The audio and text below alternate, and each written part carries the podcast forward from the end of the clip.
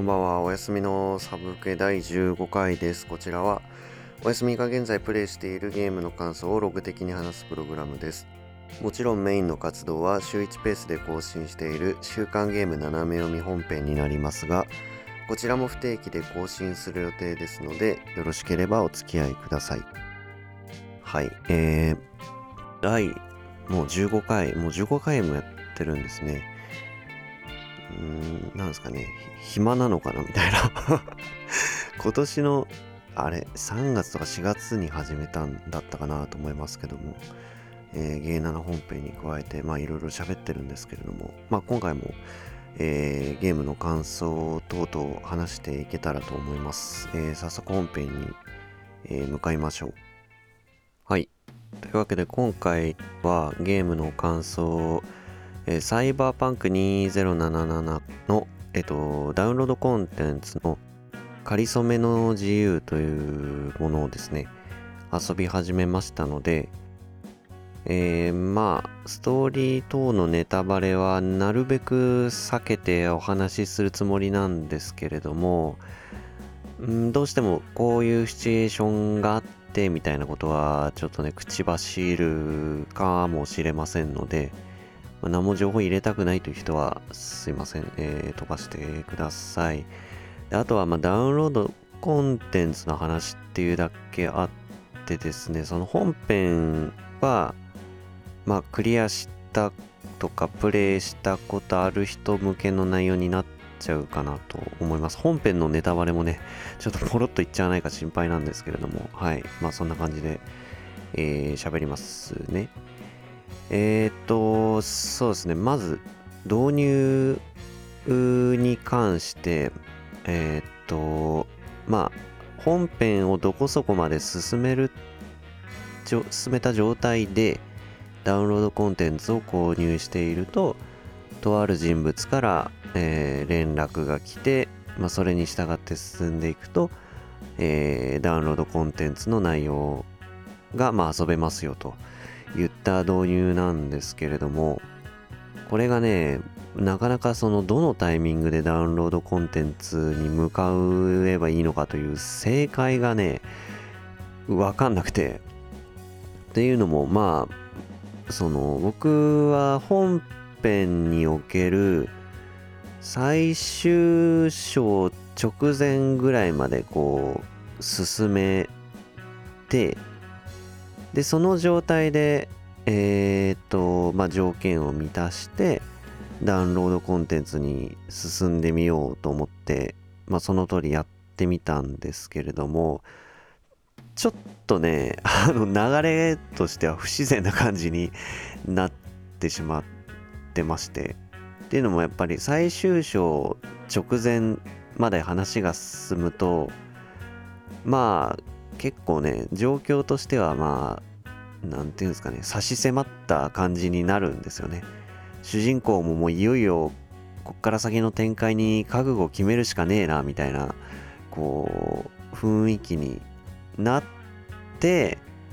でそのシチュエーションで急に知らねえ人から連絡が来てそれにホイホイついていくっていうのはね ちょっと流れとして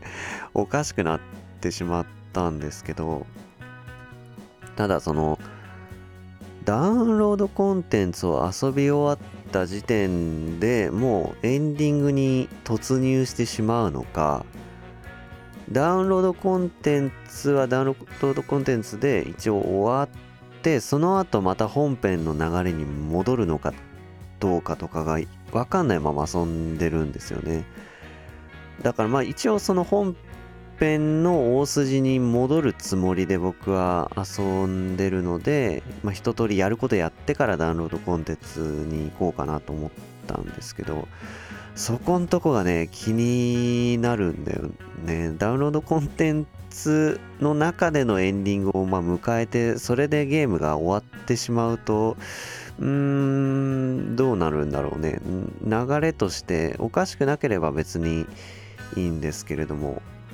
まあ、一応その配信前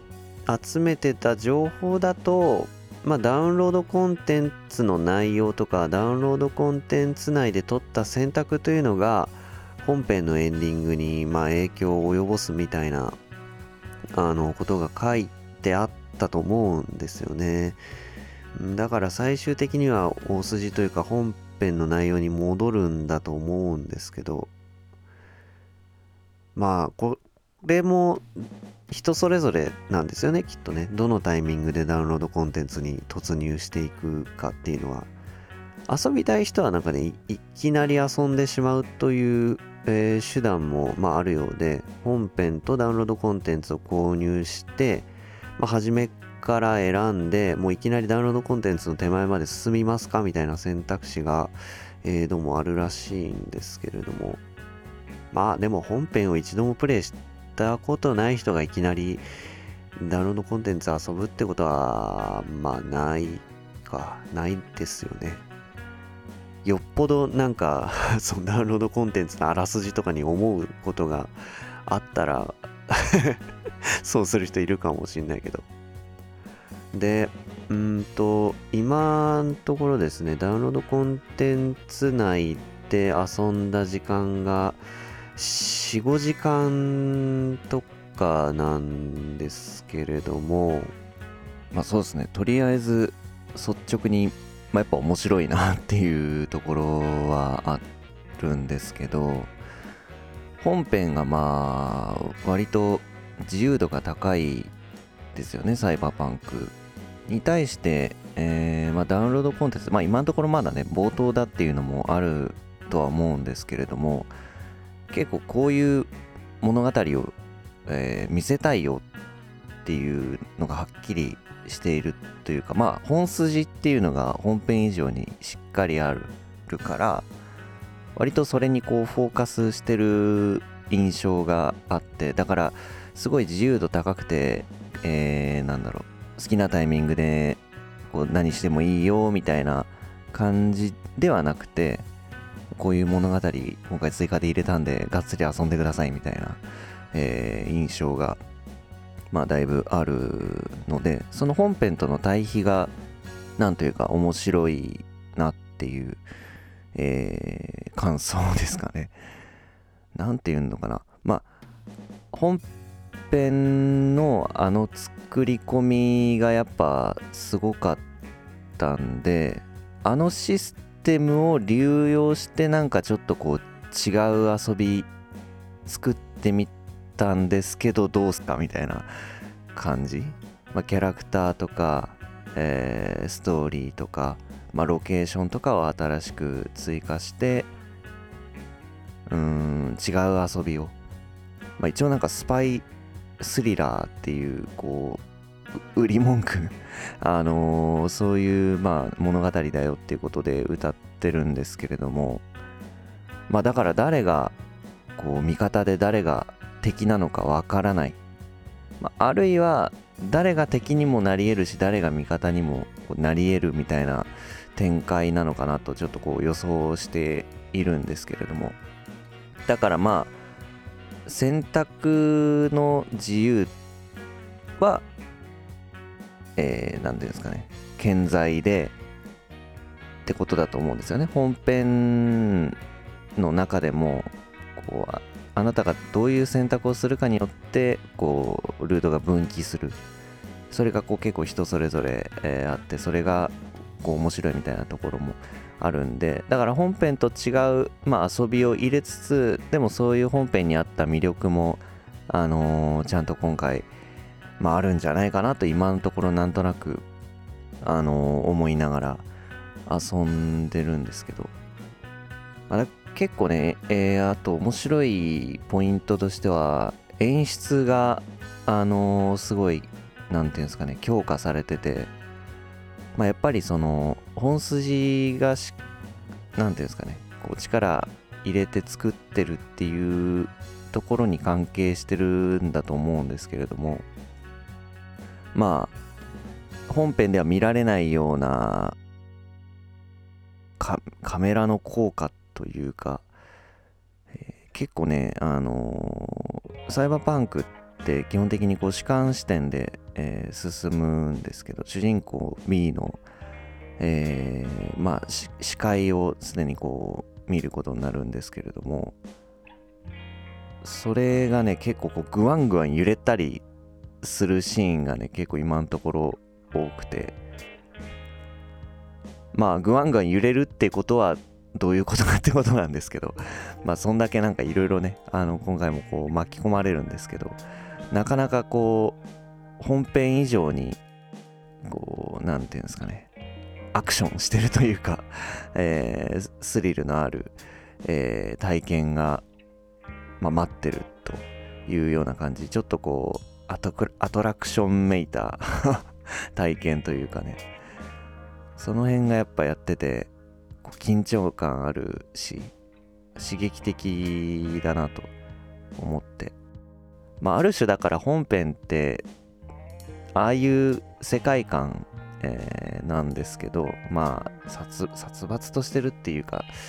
うんまあ、すごい雑多でその分こう人の命が軽いみたいな、えー、なんとなく世界観なんですけど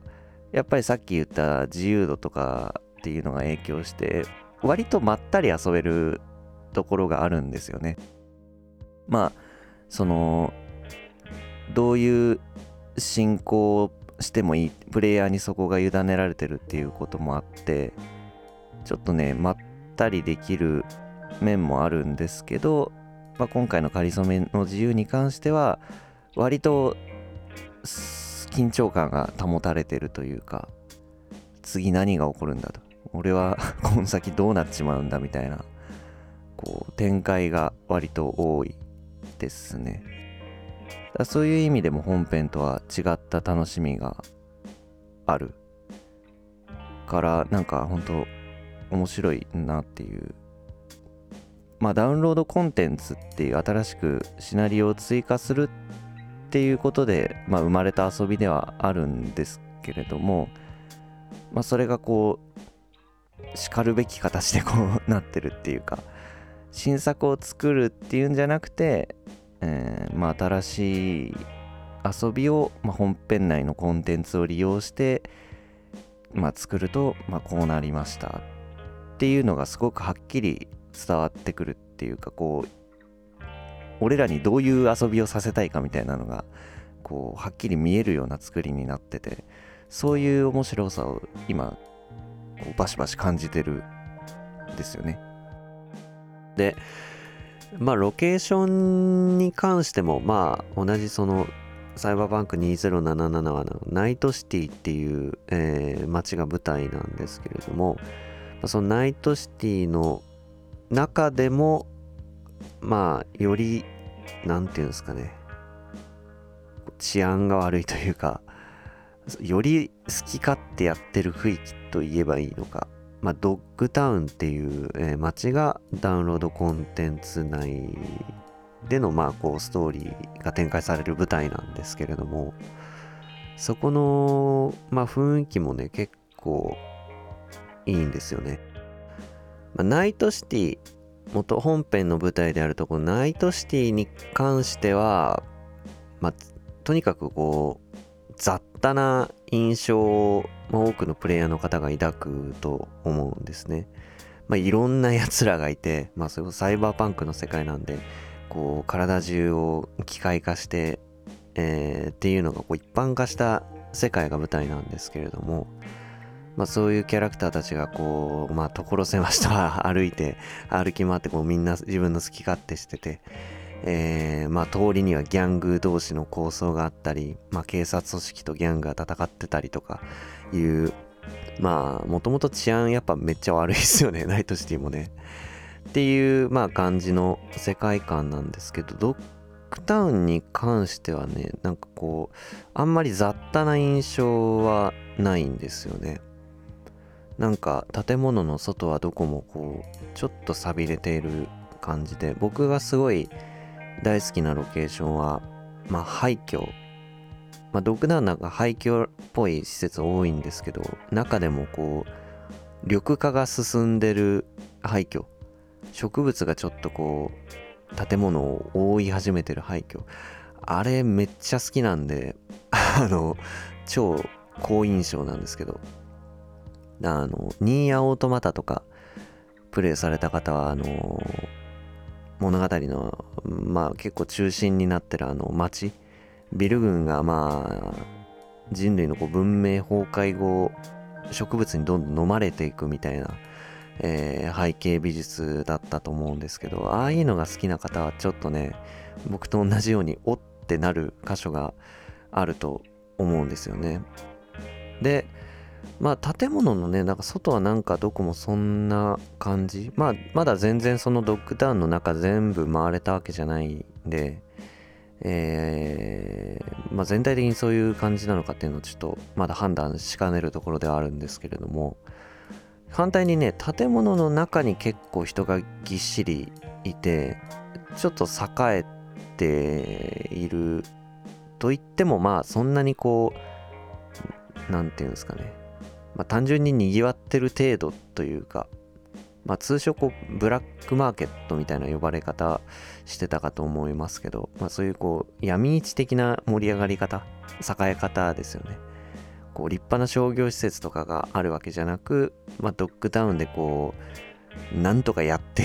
いくみたいな感じの人たちがこうぎっしり詰まってるようなところがあってまだそのアングラな雰囲気って言えばいいんですかね。ちょっとこう大っぴらにはできないけどひっそりやってるぜみたいなあの感じはなんか結構好きですね。結構ねその闇市もね笑えるポイントが何個もあるんでまあこれから プレイされる方はちょっとこういろいろキョロキョロしながら、えー、散策すると面白いかなと、えー、思うんですけれども。そんな感じかなロケーション的には。今んとこまだね、あのー、自分も散策これからってところも多いんで、本当に序盤の、今日は何だろう、だから、雑感と言えばいいのか、書感と言えばいいのか、まあ、第一印象的なね、あのー、話になりましたけども。で、ちょっとゲームの本編の話とは、まあ、だいぶそれるんですけれども、今回まあ、後々感想をね、まあ、喋ったりとか、こう、書いて記事にしたりとかっていうのをするとか、あとはこうプレイした方とまあ後々喋れるようにちゃんともろもろ覚えとこうとかどの時にどういうことを思ったとかをちゃんと記録しておこうと思って録画とか録音をまあやって 見てるんですけれどもそれをねやってちょっとまあ思ったことがまああってあのね実況プレイってまあ あるでしょ。まあゲーム実況ですよね。ゲーム実況ってすげえなって思って。まあせっかく録音してるんでいろいろその時思ったことを喋るんですけど後で聞くとね、全然面白くないんですよね。びっくりするぐらい。こいついつになったらなんか気の利いたこと一つ言ってくれんのかなとか思いながら聞くんですけど、マジで面白くないんですよね。自分のこう、ゲームやりながらの喋りが。まあ単純に、普段やっぱゲームやりながら独り言そんな言うタイプではないっていうか、そういう人ってそもそもいるんですかね。結構ブツブツ言いながらゲームやってたりしますか？こう聞かれてる方は。まあ人それぞれかと思うんですけれども、まあなかなか普段はやっぱ黙ってやってるんで、喋り慣れてない感が すごいんですけど。まああとその面白いことをね、言わないとかもそうなんですけど、こう、トーン、声のトーンがね、全くこう安定しないくて、こう、なんていうんですか、ボリュームの差がひどいんですよね。だから、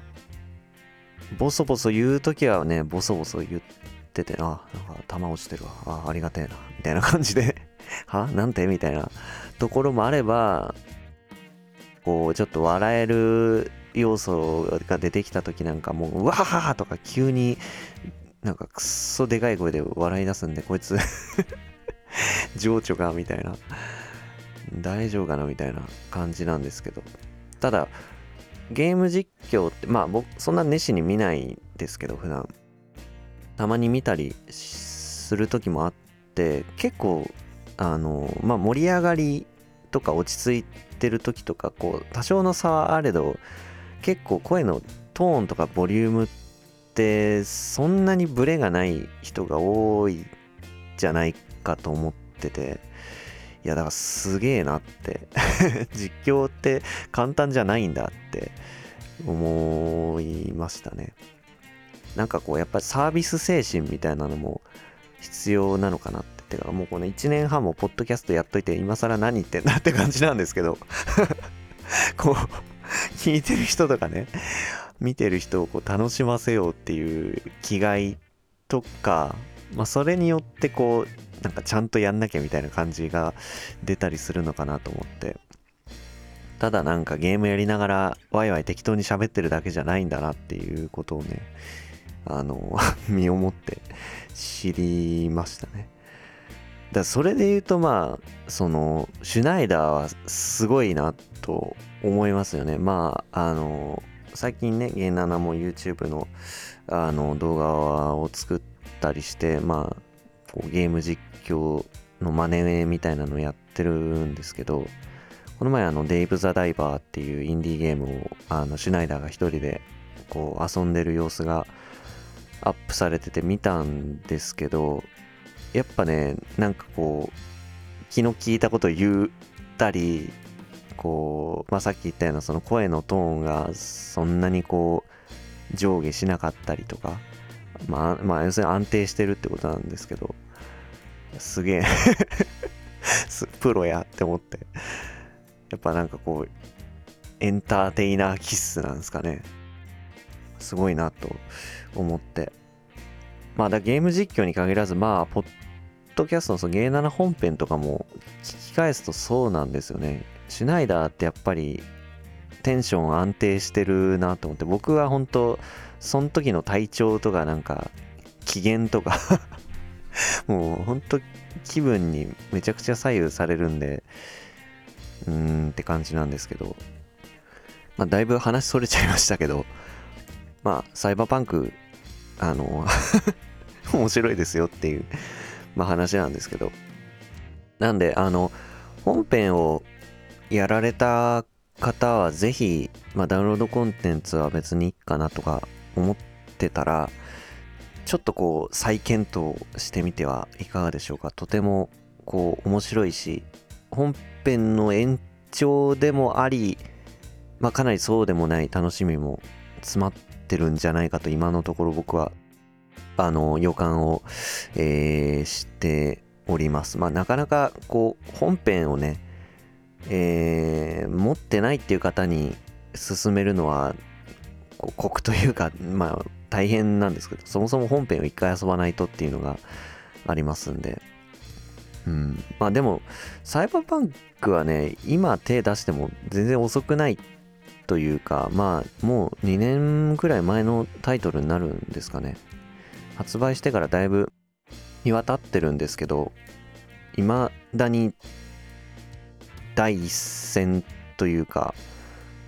まああれ、ああいうゲームってまだないですよね。未だにこう、後続がないというか、あれをこう超えるタイトル。ああいうジャンルで、ああいうゲーム性でっていうので、こう、新時代のサイバーパンクはこいつだみたいなソフトって未だないんで、僕も今年の2月にあのプレイステーション5買ってそれきっかけで始めたぐらいで本当にまだね遅くないですよぜひまだプレイしたことない方は、まあ、本編含めてやっていただけたらまあプレイ体験も共有できるしあの僕にとっても嬉しいなと思うんですけどもあとはあのダウンロードコンテンツ配信のタイミングでかなりこうバージョンアップ入ってって話前もしたか。えー、まあ一回クリアしても俺はいいかなみたいな人も今やると結構ね楽しい要素増えてますんであれなんか俺が触ってた時と違うなみたいなところがね結構増えてると思いますんでそういう意味でも、えー、おすすめです。はい。ということでまあ今日のこうメインコンテンツは 終了したんですけど、もう大体話し終わったんですけど、えー、まあ今の、まあ、サイバーパンクの話はまあ前半でした。前半の内容でした。後半何を話すのかと言いますとですね、えっ、ー、と、週刊ゲーム斜め読み本編の方を聞いてくださってる方しかいないと思いますけど、そのサブ系を聞いてる人はね。えー、まあ、最新回か、その前の回かな。えっ、ー、と、年末にですね、えー、まあ、ゲーナナアワードという、まあ、企画をやるという発表をしたかと思うんですけれども、まあ、要するにその、自分たちが選ぶ、えー、なんていうんですかね、ゲームオブザイヤー的なことをやるんですけれども、去年は、えー、まあ、キャラクター部門の、まあ、自分たちが選ぶ対象は誰々ですとか、えー、っていう話を、まあ、知ってるんで、ちょっとまだ聞いたことないって人は聞いてほしいんですけど、でね、えー、まあ今年の、じゃあ、えー、何部門は何にしようかなとか、何部門は何のゲームを選ぼうかなとかを今、こう必死に、必死でもねえけど あの、楽しみながら、えー、選んでるんですけれども、まあ、ちょうどさっき言ったね、キャラクター部門がマジで決まんなくて困ってるんですよね。知らねえよって話だと思うんですけども、あの、結構ね、他の部門はもう自分の中である程度決ま、決めてて、えー、まあ、こっから発売されるタイトルもまだ控えてるからそれがもしかしたらまあちょっと自分が今選んだやつとすげえ変わる可能性もあるかなぐらいまで来てるんですけどね。キャラクターがマジで決まんないんですよね。でまあその決まんないっっていう状況というかまあこれきっかけで今年プレイした、えー、まあ今年発売したゲームか。今年発売で自分がプレイしたゲームをまあ振り返ってどういうキャラクターがいたかなっていうのを確認するっていう作業を まあ録音したら面白いのではないかと思ってまあ今それが始まってるんですけれども。まあそれにこう付き合ってくださるという方はですね ちょっとこの後も聞いていただければ嬉しいです。で今年発売したタイトルの話をこうバーッとしていくので、まあ、さすがネタバレとかないと思うんですけど、まあ、キャラクターの名前がこうバンバン出てくるんで、えー、っと、あれ、そのキャラクターの名前って言って大丈夫ですか？みたいなやつが出てきちゃったらすいません。まあ、タイトルに関して今年発売のタイトルに限られますんで、じゃあまあ、とりあえずやりますね。えっと、1月、今年の1月まず僕はあの、ファイアーエンブレムエンゲージを、えー、遊んだんですけど、もういきなりやばいでしょ。えっと、ファイアーエンブレムのシリーズを1個でも遊んだことのある方はお分かりかと思うんですけど、ファイアーエンブレムってこう自分が操作できるキャラクターというか、まあ、えー、ゲーム中だとユニットって言ってたかと思うんですけど、ユニットの数がとにかく多いんですよね。で、エンゲージは本当多い、それが。あの、国が4つとかあって、その出身国のやつらがどんどんどんどん仲間になって、で、それプラス、まあちょっとこの辺ノミネートするか怪しいですけども、あの、過去の歴代ファイアーエンブレムシリーズの、まあ、英雄たちもそこに加わってみたいな感じなんですよね。もうねエン、エンゲージのキャラクターの中から一人選ぶのですら難しいみたいな 感じなんですよね。もう 出だしからつまずきますけど、まあ、主人公のリュールっていうキャラクターがそもそも結構魅力的だった記憶がまああって、まあ結構ゲームによっては主人公ってこうプレイヤーが感情移入しやすいようにこう没個性的なデザインをされてたりとかまあ喋んないとかもありますよね。あのキャラクターボイスがないとか、えー、そんなまあ中で結構リュールはキャラが立ってた印象があったので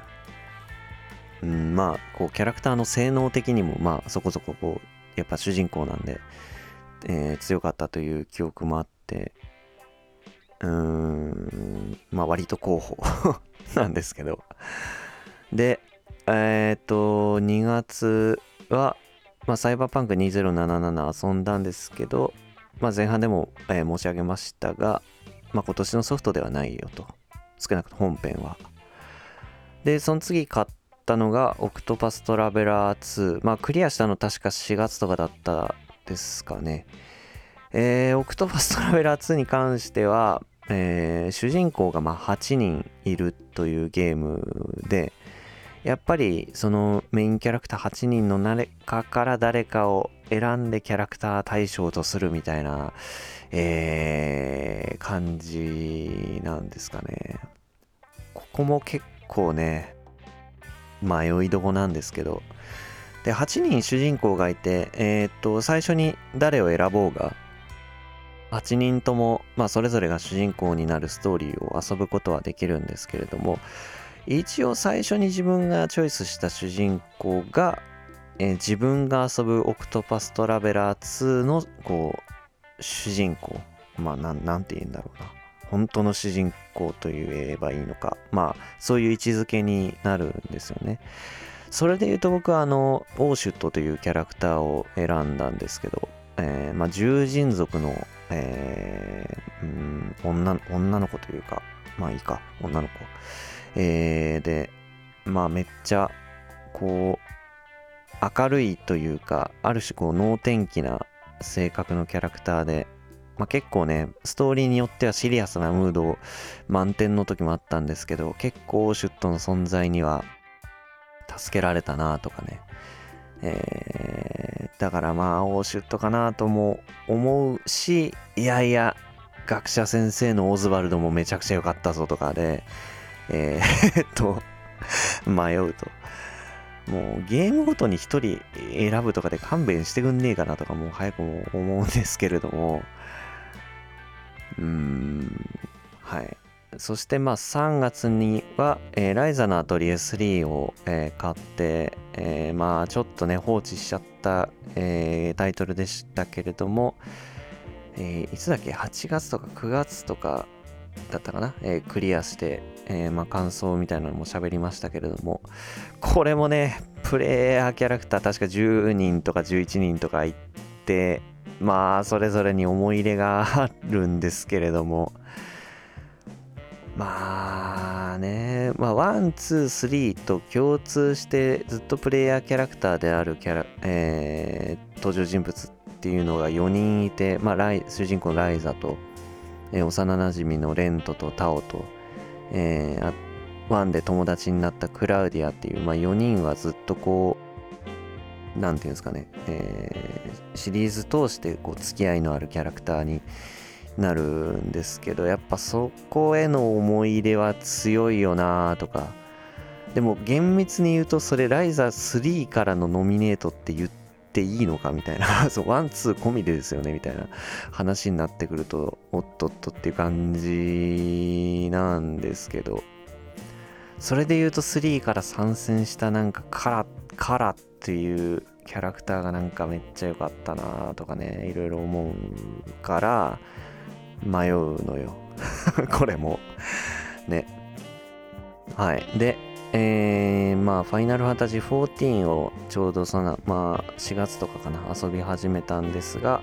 まあ一応これも今年のタイトルではないということで、まあ、除外しまして、えー次に「ゼルダの伝説 Tears of the Kingdom が」えー発売されまして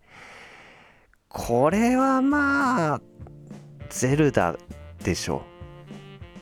Tears of the Kingdom から一人チョイスするならゼルダじゃないかって思うんですけどプレイした方は多かれ少なかれ分かってくれる部分があると思うんですけど、まあ、今回のゼルダはゼルダでしょ っていう感じですよね。そうでもないですか？うーん。ここから選ぶならゼルダだしまあ割と候補ですよね。割と有力な候補かなとえー、思いますけれども。あんま喋れないですけど。うん。問題はこうあれですよね。シュナイダーがプレイしてたりクリアしてないタイタイトルに関してはこのアワード内でもあんまネタバレ全開で話せないという。ちょっとねちょっとした問題もありますけれども。はい。で、えー、ゼルダの次はファイ、えー、あファイナルファンタジー16が発売されましてえー、まあこれに関しては以前もこうお休みのサブク第何回か忘れましたけれども、えー、キャラクターに絞ってこうネタバレトークみたいなのを一人でやったりまああとはシュナイダーと一緒に感想会をやったり、えー、しましたがまあクライブ主人公クライブか、えー、ディオン、まあ、バハムートの、えー、ドミナント、えー、ディオンかあとは ここが気をつけなきゃいけない。あのななんてなんて言えばいいんだろうな。名前を言ってはいけない。あの人みたいなキャラがいるんですけれども。まあそいつまあそいつはないかな。クライブかディオン。かなと、えー、思うけどね。ディオンはめっちゃ好きなんですけどクライブはやっぱいいですよね。クライブをほんと濃密に描いた作品だと思うんでまああんだけいろいろ見せられちゃやっぱ今年のキャラクター、まあ、代表するの誰かって言われると割とね候補ですよね。候補として強いなと思うんですけれども。うーん、まあ、シュナイダーはクライブ選ぶんじゃねえかなとか、こう、ちょっと密かに 思ってるんですけど、まあ、これ多分シュナイダー聞いてないと思うんで大丈夫だと思うんですけど、えー、か、なんかあえて全然外すか、どっちか。難しいですね。えー、なんで、まあ、ちょっとね、強いんですよ。16勢は。はい、その、えー、前後にまた、えー、レインコード、えー、超探偵事件簿を遊んだんですけどこれもね 全部じゃんみたいなねこれもキャラクター超良かったからね、まあ、主人公のユーマもそうだしまあ結構作品の中で選ぶとしたらやっぱ死神ちゃんは超ナイスキャラだったんで、死神ちゃんもこうですよね。まあ、えー、っと、主人公のこう相棒兼、えー、て言えばいいのかなナビゲーター的な存在なんですけれども、死神ちゃん。えー、まあ、見た目もなんかこう、なんだろう、幽霊、幽霊みたいなフォームと、こう、まあ、その名の通りこり死神的なこうちょっとゴシックな見た目の、えーまあ、女性の姿だったりとね姿もコロコロ変わるんですけど、まあ、どっちも結構好きなんですよね、まあ、お茶目でもありちょっと残酷な存在でもありという。感じで。あー難しいですね。レインコードはね、まあ、その仲間たちもえー、結構個性派揃いで好きなんだよな。はい。それで次があピクミン4遊びましたけれどもピクミン4はそんなにキャラクターっていうところでは強くないかな。もう正直名前も覚えてねえや。オリマー・ルーイぐらいですね。今回主人公ってあの特定の名前なくて自分で名前つけれるんでまあ大体ユーザー名だったり、まあ、自分の名前でやられた方が多いですかね。いやーうんピクミン4からキャラクターはまあ強いて言えばオッチンえー、オッチンだっけ？もう名前怪しいな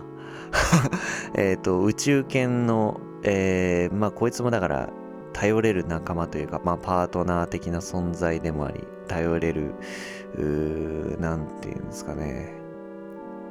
まあ、犬 犬ですよね。うん。まあ、こんなあっさいトークしかできないだったらちょっとノミネートは厳しいかもしれないけど。まあオッチンはすごい可愛かったなっていう記憶はありますけれども。であとは、えー、その次があれか。暗いマキナか。これもな。暗いマキナもキャラクター良かったですよね。まあえー、強いて言えばキャラクター単体っていうかねこのキャラクター同士のこう関係性みたいなところがに良さが詰まってるっていうところを考えるとうーんキャラクター部門で1人チョイスするっていうのはなかなか難しいけどな。結構みんな好きなんですよね。まあエノアとかね。あの機械じ機械仕掛けのつうかまあ機械なんですけどうん機械の、えー、まあ少女。っていうかまあ言っちゃえば全員そうなんだけど。機械の少女なんですけど。はい。でえー、っとああそれぐらいああとはあれか。ほんと最近遊んで白長ス島への帰還ってもしかして今年のタイトルじゃなかったような気がするけどどうなんだろう。なんか違う気がしてきしてる。けどうーんどうなんだろう。ちょっと一回飛ばしファミレスを享受せよはおそらくその PC 版に関しても今年のタイトルだった気がするんだけど、どう、あ これも登場人物やっぱりこう少なめなんで、その分それぞれの登場人物への、えー、思い入れは強いんですけど、まあ、難しいなただね、まあ、プレイ時間で本当合計3時間ぐらいのゲームなんで、えー、なんともって感じ。だから、この後ね、あの、スイッチ版が例えばリリースされて、それにちょっとこう、追加の要素とかがあって、それでめっちゃ、こう、このキャラ好きになるみたいな仕掛けがあったら、可能性あるかもしんないですね。で、あとはまあ、今遊んでる、えっ、ー、と、シー・オブ・スターズ。まあ、これは今ところそんなにキャラクターに対して思い入れはないけど、まあ、まだ途中なんで何とも言えないですね。これクリアしてないんで。うん、まあ、あとは、えっ、ー、と、前半でずっと言ってた、あの、サイバーパンクのダウンロードコンテンツに関しては、まあ、今年のタイトルとみなしていいだろうと。割とキャラクターはまあパンチが強いと。まあ、これも何ともですね、まだクリアしてないんで。そんな感じですかね。なんか、め、すげえゲームやってんなって思ってたけど、振り返るとそうでもない、そうでもなくない？タイトルの数として何本だちょっと数えるのもあれですけど、えー、まあそこそこ遊んだって感じなのかな。思い出深いタイトルは本当多いですけどね。まあプレイした本数っていうか、クリアした本数っていうと割とこう多めかもしれないですね。まあちょっとキャラクター振り返るついでにこう、えー、なんですかね、今年遊んだゲーム振り返ってみようかなという狙いもあってやってみたですけれども。まああとはその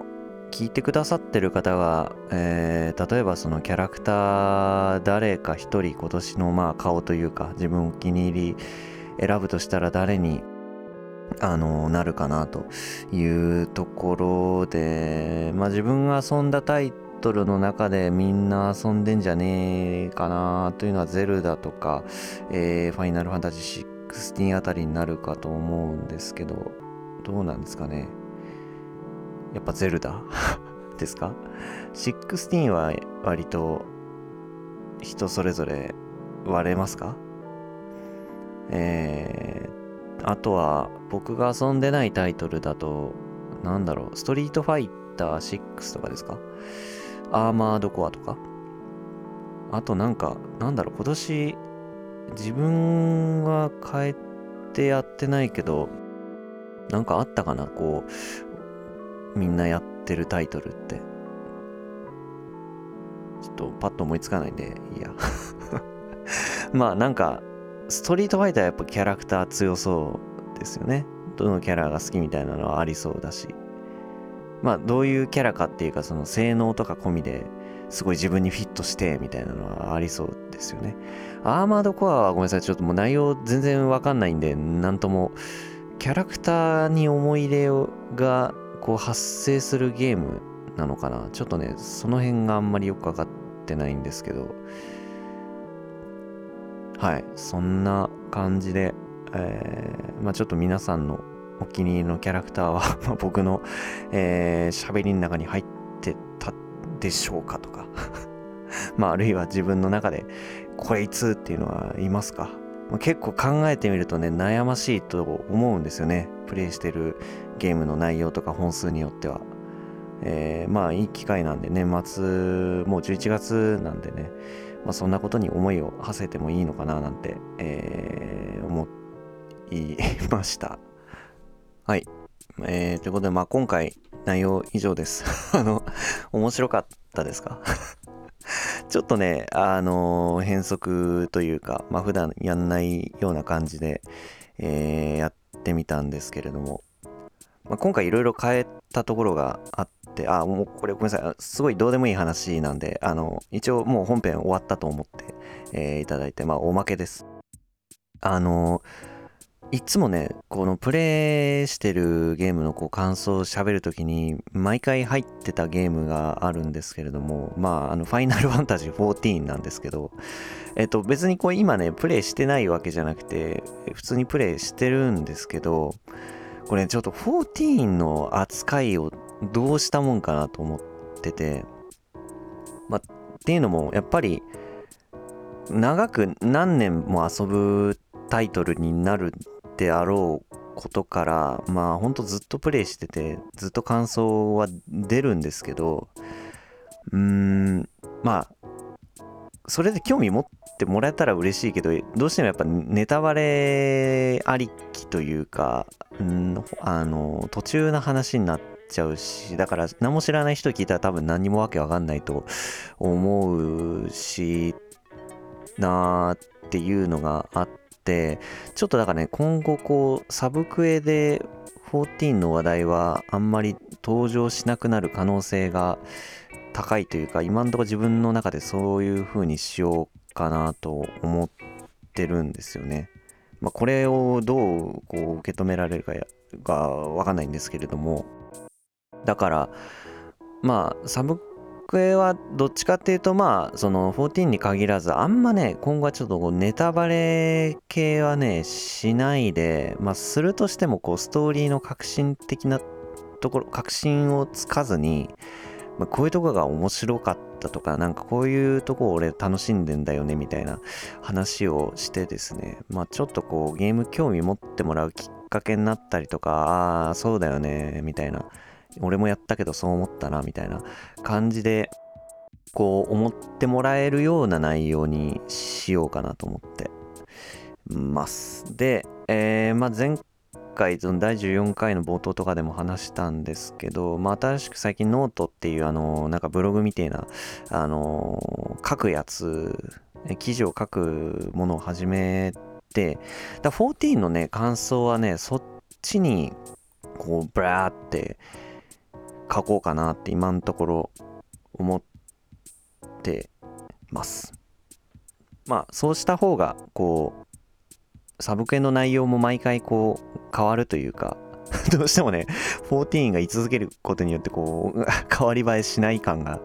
えー、出てしまうんで。まあ楽しんでやってるんでその感想好きに話せばいいじゃんとも思わなくもないんだけど、まあ、やっぱり聞いてる人がちょっとでも楽しい内容にしたいなと思ったんでまあ、ちょっとなんかダラダラ喋ってますけど、えー、そういう感じに、えー、していこうかなと思います。もうそれこそ前回の冒頭で言ってた内容と全然違う 方針になっちゃってるけど、まあやっぱりこうサブクエや聞いてくださってる方がね、まあやっぱいらっしゃるってことを気づいてしまったのと、今までよく分かってなかったんですけど、まあ、あとはそのサブクエきっかけで、例えばそのレインコードをやってみようかなって思ったって言っていただけたり、あの、白流すと遊んびましたみたいなお話を、あの聞かせていただいたりしたっていうことを考えると、あ、サブクエをきっかけになんかゲーム興味持ってもらえたりするんだなと思ったんで、ちょっとなんか、ね、そっちにこれはね、フォーカス、えー、して、まあ、ネタバレとかをこう思いの丈をぶつけるっていうのは、まあ、ちょっとこう冷静に書けるノートにしよっかなという、えー、まあどうでもいい えー、話でした。なかなかちょっとね、方針が フラフラで、えー、もう第、もう15回もやってんのにね 定まんないんですけど、えー、まあそんな感じで、まあ、ちょっとこう実験というか、まあ、いろいろ考えながら、でもやっぱね、聞いてる人が、あ面白いなと思ってもらえるものにちょっとしようかなと最近、まあ、意識して おりますんで、えー、まあ、頑張ります。はい。というわけで、今回は以上です、えー、このプログラムは不定期更新です、えー、話したいことがたまったり斜め読み本編の方から溺れた話題があったら更新したいと思います。では、最後まで聞いてくださりありがとうございました。